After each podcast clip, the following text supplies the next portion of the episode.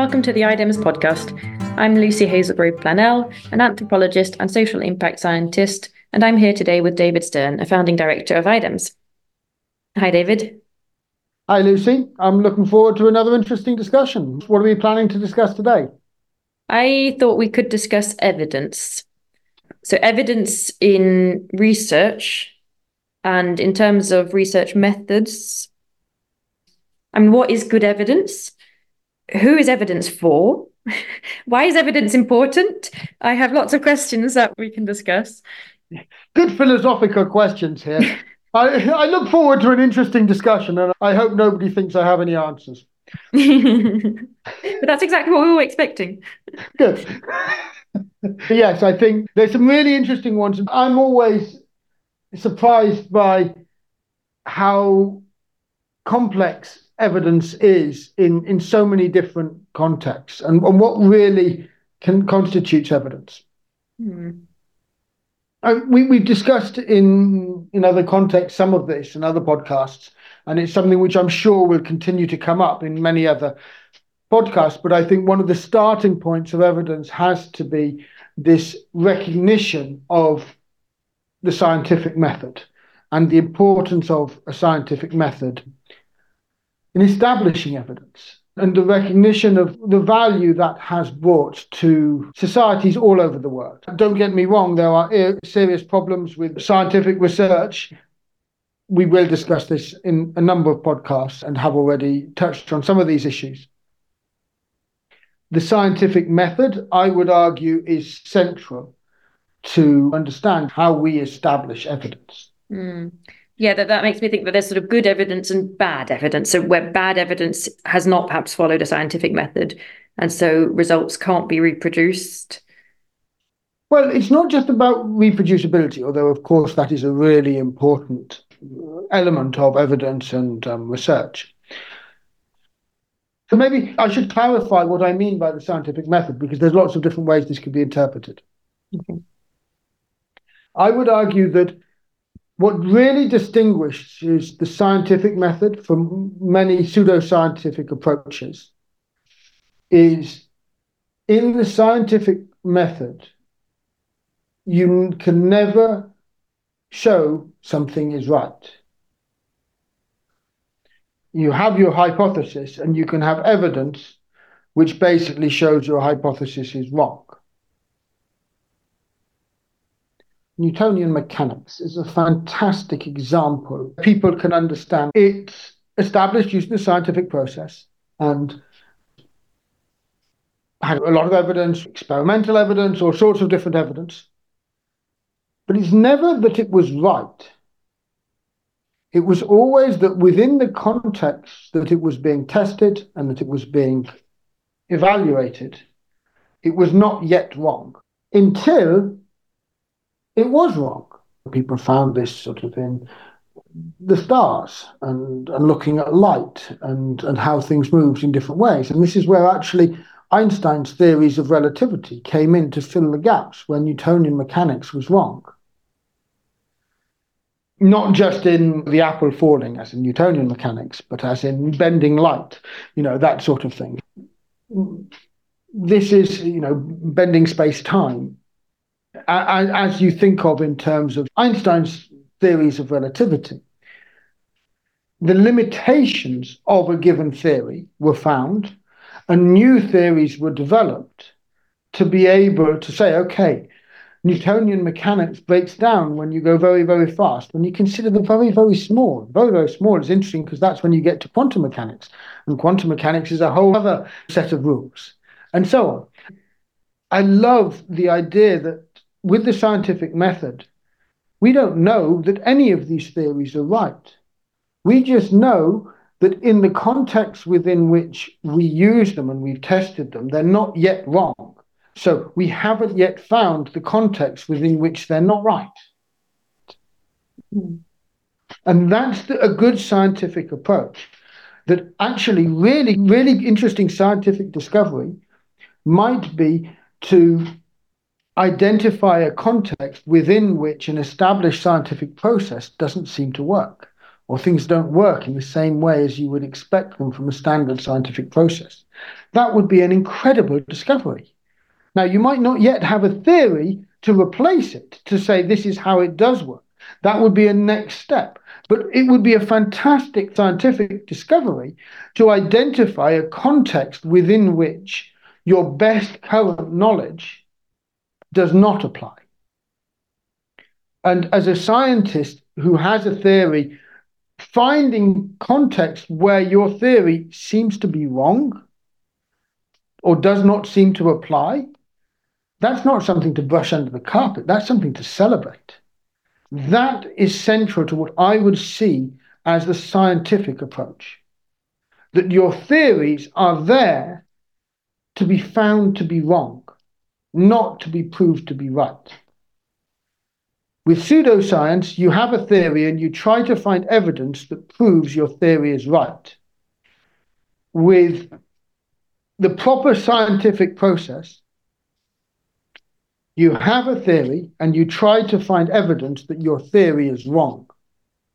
And if you cannot find evidence that your theory is wrong, then you say you do not yet know why your theory is wrong. And so it's the best theory you have to date.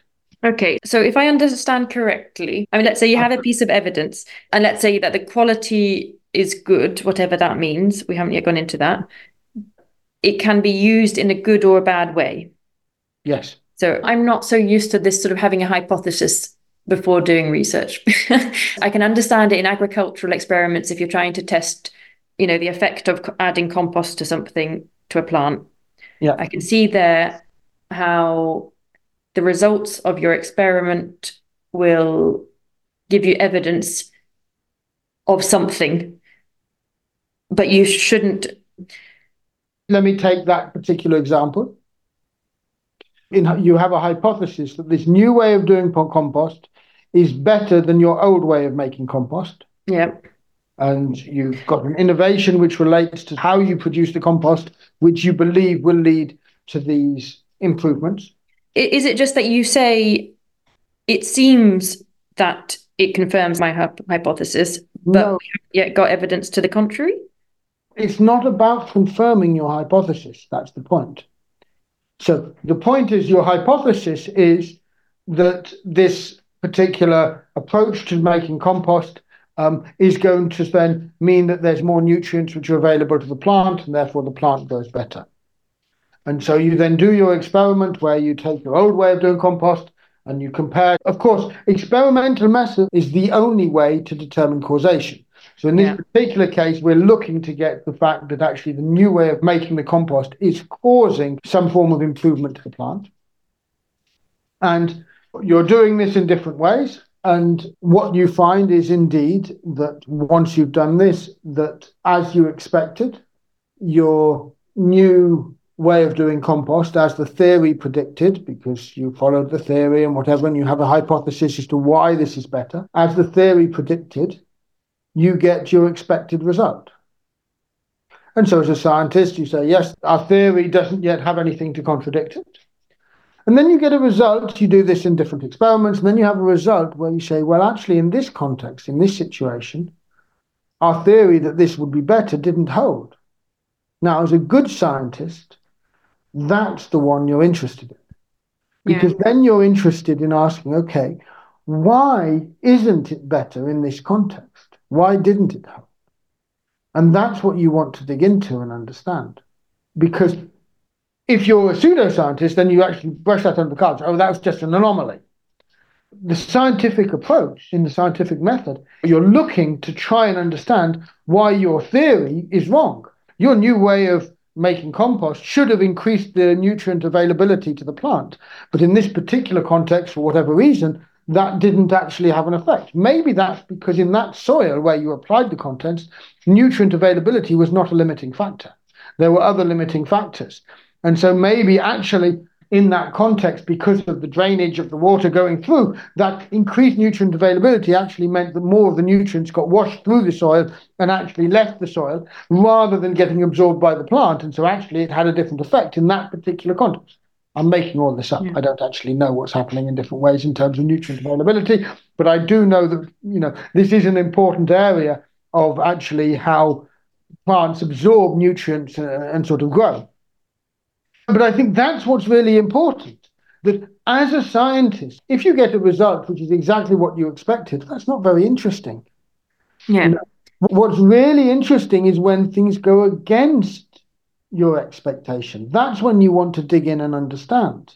And we use the, I know within our team, we sort of talk about being a data detective, yeah. Um, which is absolutely a concept that I, I really agree with and sort of enjoy because it's all about trying to understand, as you've been saying, what is actually going on, what is what what the data is telling you, as opposed to what you are interested in finding out, perhaps.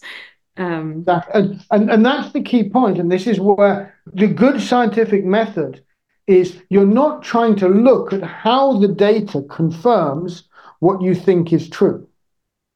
You're trying to use the data to disprove what you think is true. And if you fail to do so, you say, I still can't disprove it in some sense. And so this is still the best hypothesis I have. Mm. Let's think about this a little bit in contexts which are more anthropological. Thank you. And if I understand correctly, and you correct me if I'm wrong with this, broadly, there are multiple anthropological methods, and some you would go in with hypotheses or things that you're looking for, understandings that you're looking for. And, and so those theoretical understandings, which you'd have got from the literature and from the theories you go in with, and other methods, you would actually try to avoid doing that and try to actually present yourself as a really objective observer and in a different way. I'm going to focus on the first, where you actually have a theoretical background and you're going in and you're looking to test what your theoretical knowledge is telling you about the environment you're going in to observe. Because that's where I feel that the scientific approach applies in the same way as an anthropologist going in with a theory of how things work, whatever it might be, when you go in, you don't look just for evidence which confirms what you're looking for. Nice. That would be totally wrong. Yes, that would be very strange. yes. You look in particular, and you would probably t- pay particular attention to things which seem to contradict what you would have expected. Yeah. Yeah. Yeah, that would be central to the anthropological approach. Yeah. This is the scientific method. This is why anthropology is a scientific discipline, and just just like so many others, it is built on the same scientific methods. And it really surprised me that when I first started doing anthropology, um, yeah. not having known much about what anthropology was, other than that it was the study of how sort of people work or like how people are yeah. general. But but this is the thing, and this is what's so powerful about these scientific methods, that they are universal. Yeah. It doesn't matter whether you're doing nuclear physics or anthropology, which couldn't be further from each other. But underlying them, you have the same powerful scientific principle. Now, what has been so difficult for me and for many others over the last few years, and this goes back quite a long time, is the eroding public understanding of evidence and science. Mm. Oh, interesting one. Yes. I mean, when when politically people talk about alternative facts as if that is okay, this is something where there's always been a political element to how we we, we determine, we use evidence, uh, and, and so on. But more recently, particularly in the UK and the US, this has got to an extreme which has just eroded public confidence in science, in, in evidence, in experts, to the extent where I'm really worried. And I think there's whole elements of society who they're well educated, they're highly intelligent, they're well informed in mm. ways. But because of this bombardment of pseudoscience or alternative facts or it's not only about science but it's where sort of things get politicized and it, um, where basically culture starts influencing and ideologies start influencing um, people's ideas well I, I agree, but to me, there's something more fundamental about that when you cannot actually understand evidence, when you can't accept evidence. Mm. And the point is that part of this is the fact that evidence, in certain ways, got used to present things that weren't actually true in ways that were actually people were presenting false evidence and understanding how that erodes public confidence in different ways. These issues of being able to actually make sure that evidence is independent of politics and of ideology and mm. beliefs. Evidence is something, it's the foundation of our society because all technology which we use has come out of scientific evidence and advances where we have confidence in them, where we understand with confidence how they will reliably work because of the scientific processes behind them. I don't want to I don't want to get sidetracked too much by this. I want to focus on the evidence and, and the danger of not having societal norms that establish evidence independently of politics and ideology mm-hmm. is is so important. But when in the political discourse the elements of science and evidence get weaponized, and this goes back a long way. I mean, tobacco industry. Yes, there's that great film. Is it Thank You for Smoking? I don't know if I've seen that one. But ah, it, it, may not be great. I mean, I watched it a while ago. But I do know that there's been so many documentaries which have highlighted how the tobacco industry basically used all sorts of tactics to be able to discredit scientific evidence.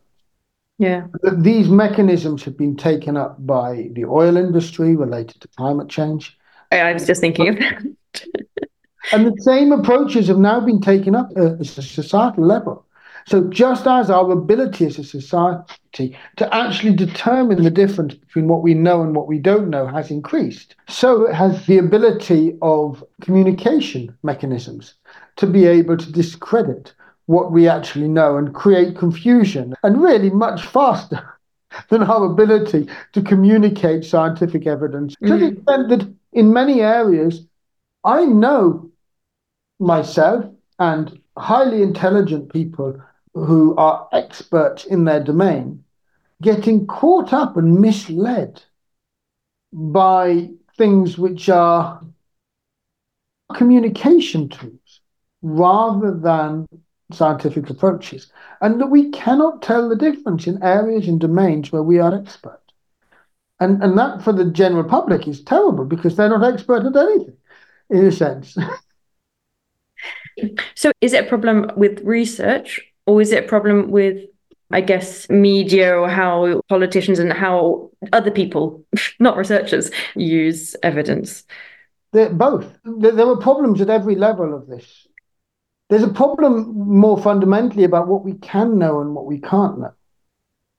This is something which is really rather difficult. Economics is a very easy scapegoat for this, but I'm going to use it. I'm sure economists will be um, happy about that. They're not here to defend themselves.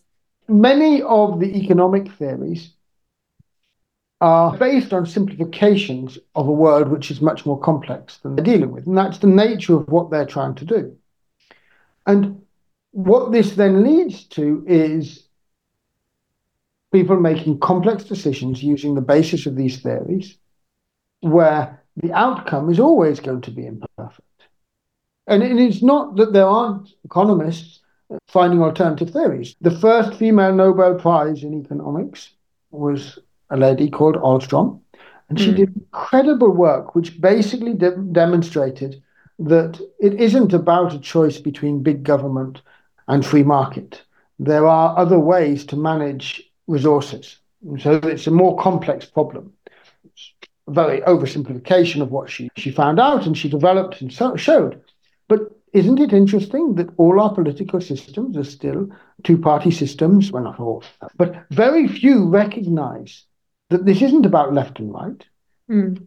And yet, she got a Nobel Prize in economics years and years ago for demonstrating that it is not a single line, one dimensional problem with two ends to it. There's at least a, a third one, which means that we've got at least a two dimensional sheet we should be thinking and working in, and maybe more. And, and there's been all sorts of other theories about this in different ways. But it's clear that it's not just a one dimensional problem. And yet, all our political systems are still based on the economic theories which basically make it a left versus right, big government versus free markets in different ways. And that's at the heart of most political spectrums that we look at. Yeah. And yet we know as scientists, as intellectuals who, who understand the theory, that it's not as simple as that. And that we shouldn't be thinking in those simple two those simple two choice options. And yet our structures are still built on that. And a lot of the economic theory which is coming out is really about element on that simplistic plane. And a lot push towards silver bullet type solutions. And that to me is the key. And I, I want to take the second female Nobel Prize in economics, which was Duflo for her work on bringing randomized controlled trials to international development. And one of the things, as positive as some elements of this has been, actually not through a fault of her own, but through the impact that this has actually had on international development agencies and all sorts of others, actually, I'm sorry to say that from my perspective, this has done more harm than good. Hmm. Because it's narrowed the research methods used to get development studied. It means that everybody has tended to fit into a very narrow view of how we learn and how we get knowledge. I don't believe that was what was ever intended. Yes, there is a great value which can come in specific context to using randomized controlled trials well in international development. And she did some fantastic work in this area. But there's a whole range of powerful research methods that can and should be used, and it should be one of the tools in the toolbox. And yet, not through a fault of her own, but through how this has been taken up, it's made all studies very similar when actually often the studies need to be different because they're trying to find out different things and the, the context is different and what's known is different. In medical research, the randomized control trial plays a very specific role in a long chain of research processes. Mm. And it's needed at a very specific point to be able to experiment. And that's where this has sort of come from as a methodology as she adopted it.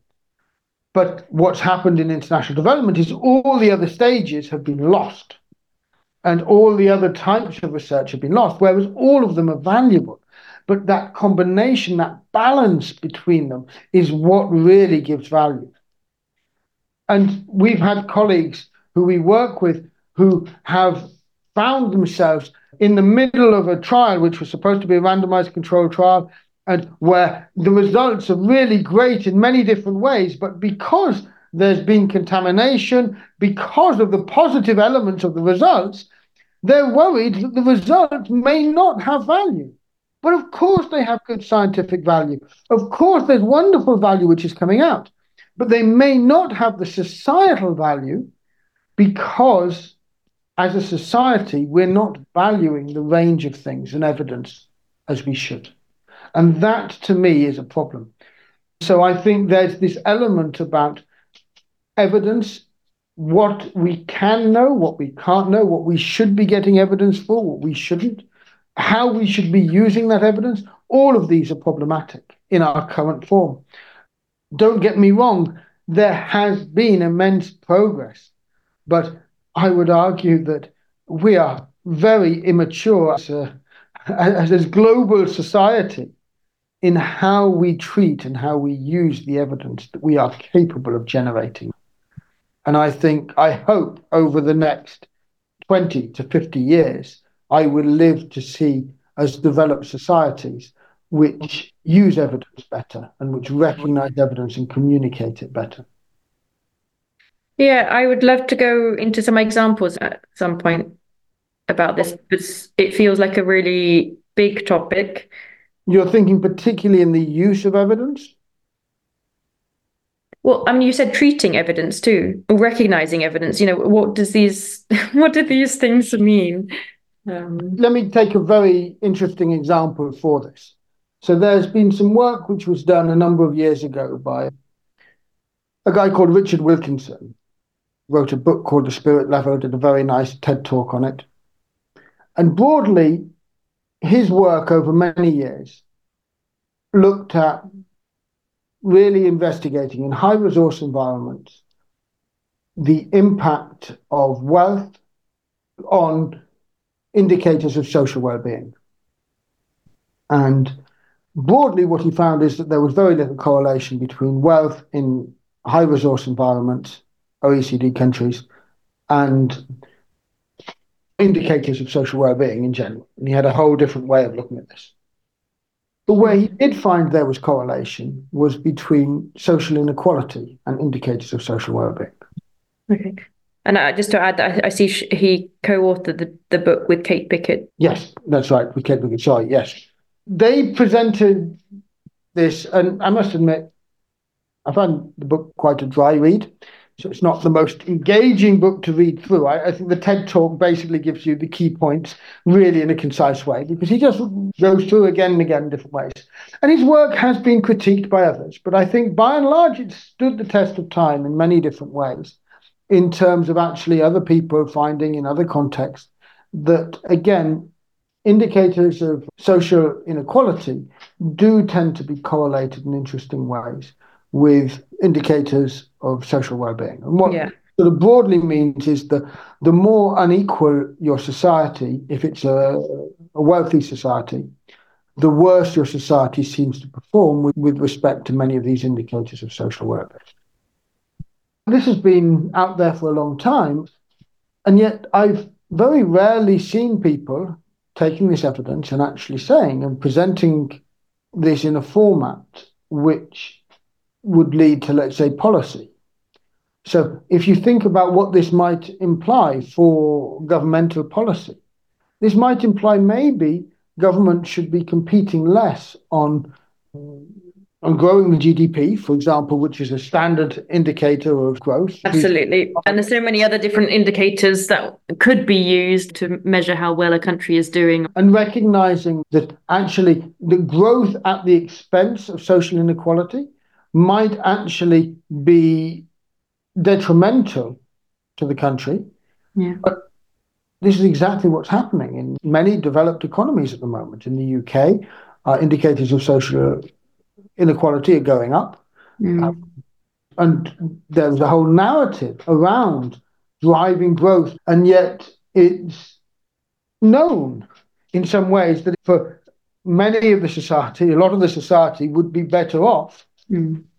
if they supported um, policies and not just policies, but ideologies, I would argue in this particular case, which enabled us to build from what we know. What we know is if there isn't enough to go around, it's very different.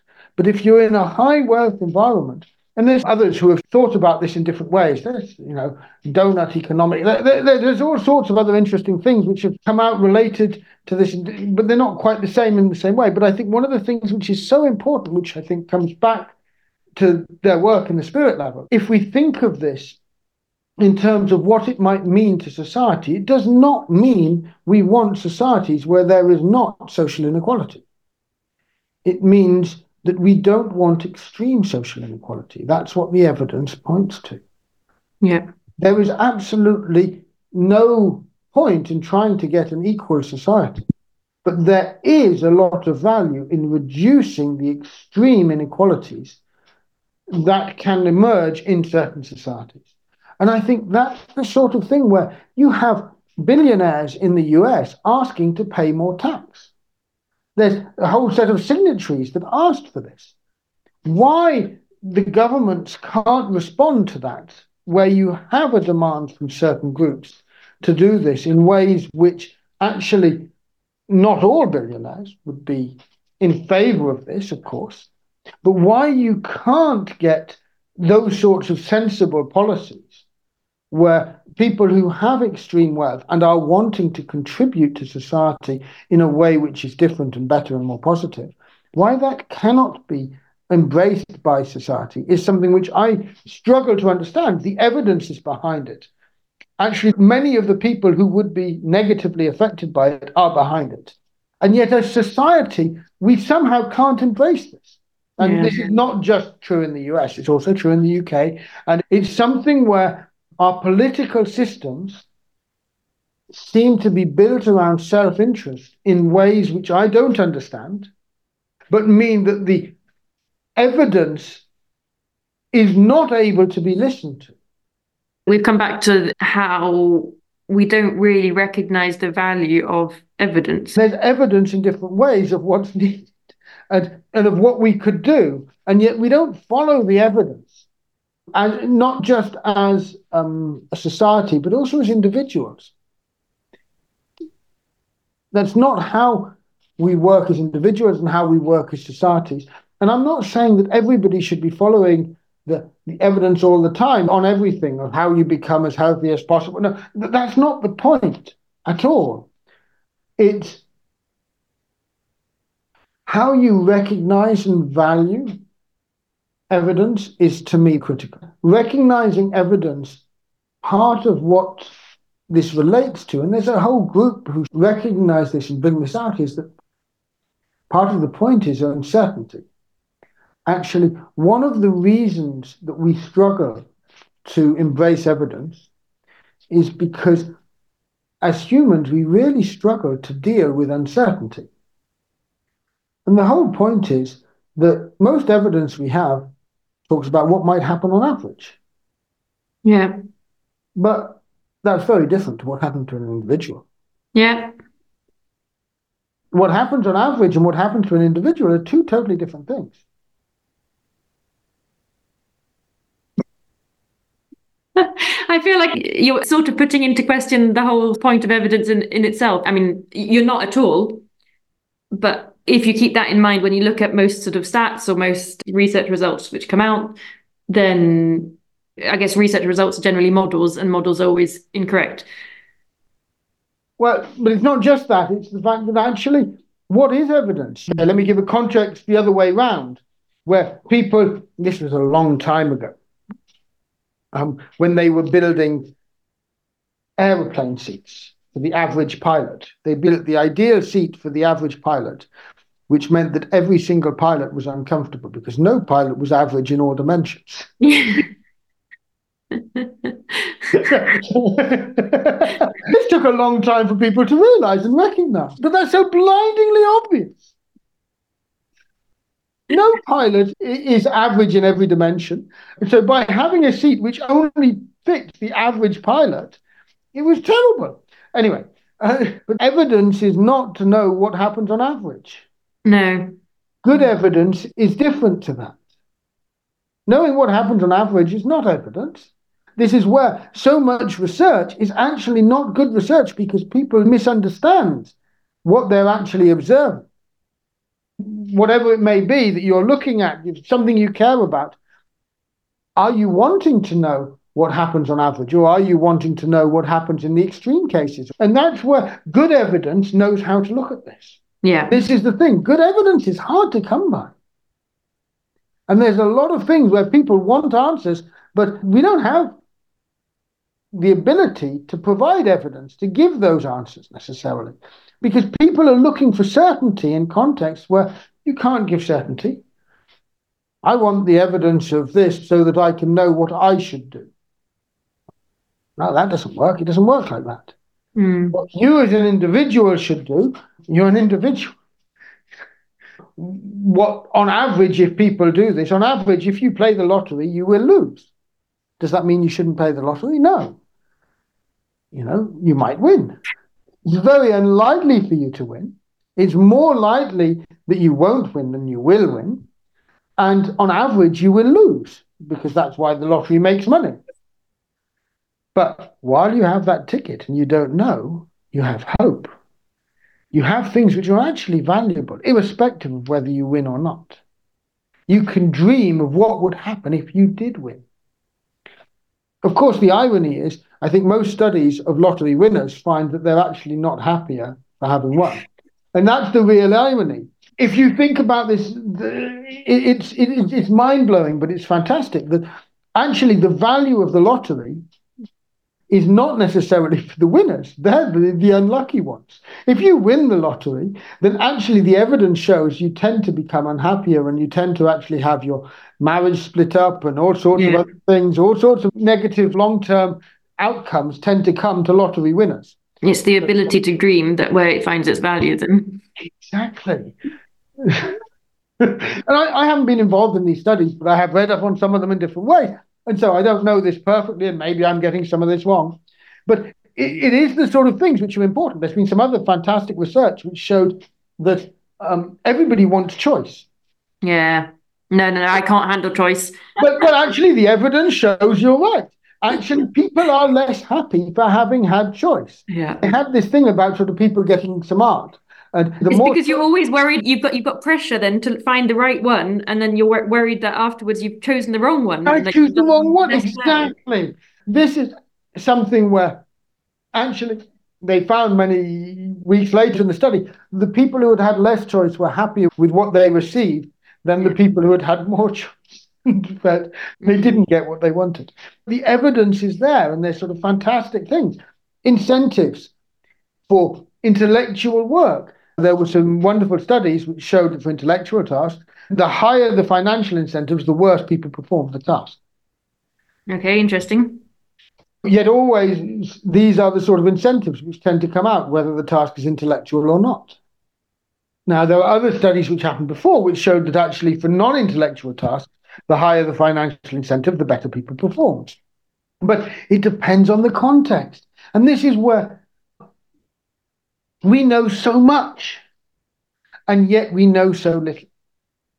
This is what I feel is so important.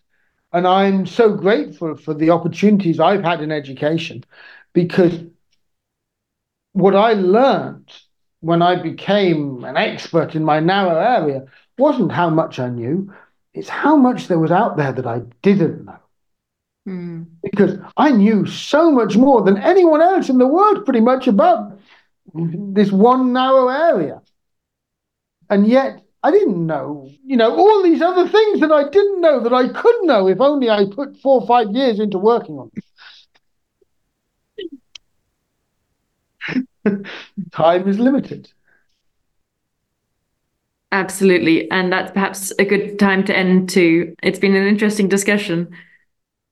Uh, thank you. I, I, I, guess we should try and come to some form of at least final statement on evidence, which is slightly better than just, you know, the more you know, the more you know you don't know. Yes. a good statement.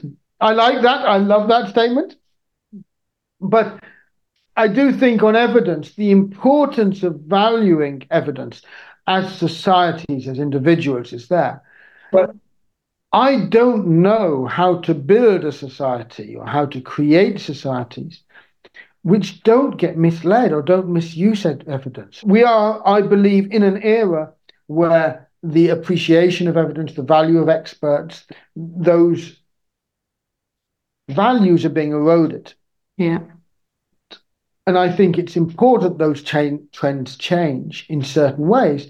But so many experts have betrayed the trust people because although they have their academic expertise, they aren't able to actually answer the questions that they need to answer. They don't actually know what they need to know to be able to bring evidence to bear in the right way. That they end up build, bringing just their perspective, not an objective view of evidence. And there are, of course, many great scientists who don't do that. But they don't tend to be the ones that people listen to. And this is another irony, of course. Yeah. You know, people want answers. And yet, the best scientists I know, they have questions. They don't have answers. Definitely. And that's a really interesting societal challenge for us to deal with. How do we value that? in the right way because we need answers. How do we as society value evidence if we look for answers, but the people who know the most know they don't have the answers, they only have questions? I'm afraid on this particular occasion, I don't feel I'm leaving it with any deep insight for anyone, but I am leaving with an interesting question. You are, and one which I obviously have no answer to. oh, this has been a fun discussion. Thank you. It has. Yeah, thank you.